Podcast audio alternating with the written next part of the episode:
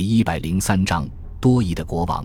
然而，他还是维持宫廷富丽堂皇的景象。宫廷为了配合他伟大君主的身份，组织了大规模的马上格斗和比武大会，杂技演员和舞蹈演员为他献祭，他为王家动物园购置动物，也有人将奇珍异兽献给他。他喜欢让畸形人列队行进，让朝臣们一饱眼福。国王还热衷于赌博。玩上行下地狱、论输赢等纸牌游戏，他喜欢飞鹰走狗，他每天都要出门打猎。他的随从当中有五位猎鹰训练员，他似乎特别喜欢让傻子或小丑来作伴。在任何时候，他的宫廷中都至少有五位小丑，其中有斯科特、傻子王迪克和无法无天的修道院院长林格利。时至今日。中世纪的幽默或许已经变得晦涩难解。十四世纪曾经流行过一句口头禅，正如亨迪所说，或用亨迪的话说，被人们用来引出机灵或智慧之语。用亨迪的话说，死人没有朋友；用亨迪的话说，千万别把你的脚伤告诉你的敌人。亨迪说过，与其独享苹果，不如分享苹果。这类话经常能在街头巷尾和田间地头听到。诗人编了许多笑话和谜语，还有一种名叫巴尔塔萨之谜的问答游戏。世界上分布最广、最不会致人溺水的是什么水？答：露水。世界上最干净的树叶是什么？答：冬青树叶，因为它长满了刺，没有人会用它擦屁股。多少条牛尾巴连起来才能从地面够到天空？答：只要够长，一条就够了。人类有什么东西既是最好的也是最坏的？答：人类的语言既是最好的，同时也是最坏的。什么东西有人爱，有人恨？答：法院的判罚。彼时有成千上万条格言和谚语广泛流传。有谁人能让烈火更热，让天堂更快乐？让地狱更痛苦。戒指戴在修女手上，就像戴在母猪鼻子上。你最好的朋友还活在人世，他是谁？他就是你自己。太阳不会因为照在了粪堆上而稍减其光辉。水已经深及下巴了，你还不赶紧游起来？一个小时的寒气会吸走积累了七年的热量。最后一句格言无疑令人联想到整个中世纪时期。在太平世界，国王总算可以在不受敌人的干扰下，同顾问们一起处理公务。在这些人当中，有两人地位最为显赫，他们是专门对付和检举国内豪门大族的理查德·安普森和埃德蒙·达德利。他们控制了专门用来强化国王的权力、替国王收债的法律精细会。但是，他们还有很多旁门左道的办法。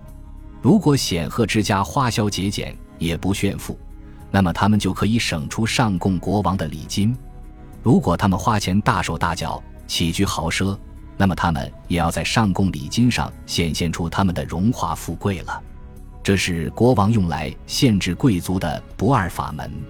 只要贵族有任何违法行径，安普森和达德利就会向他们征收罚金和保释金。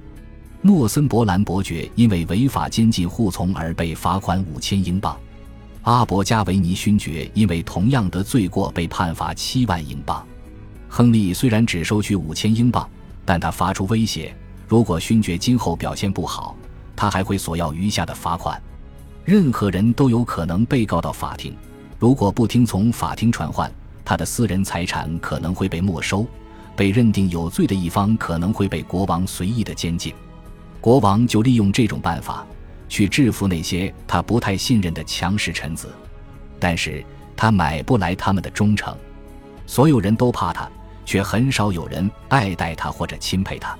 托马斯·莫尔在评论其统治时写道：“所有东西都这么悄无声息的降格了，干什么事情都是说一套做一套。”达德利后来也遭受了牢狱之灾，他以一种后见之明说道。国王的恩典主要意在任意的威胁他人，因此各色人等为求恩典，只好大量送钱。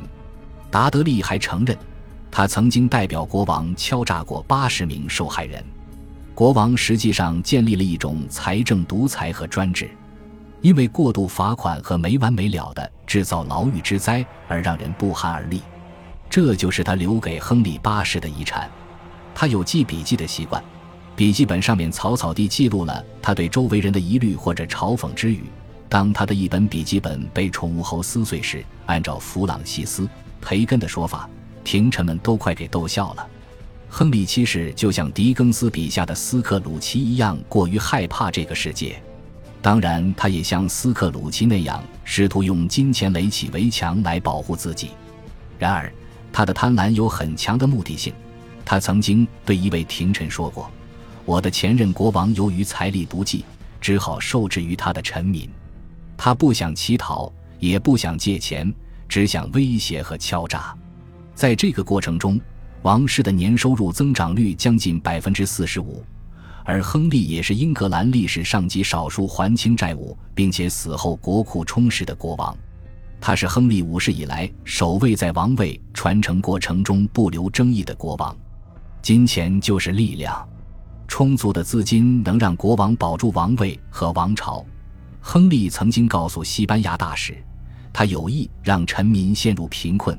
因为财富会使他们傲慢自大，他晚年可能变得一发残酷无情、贪婪无度。随着年龄的增长，他原有的脾性也很可能变本加厉了。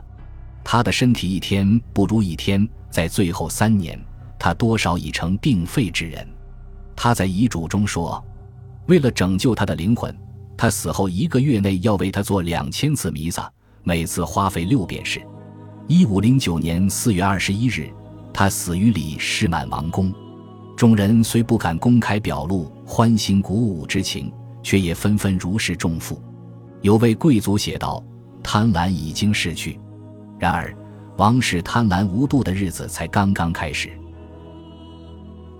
感谢您的收听，喜欢别忘了订阅加关注，主页有更多精彩内容。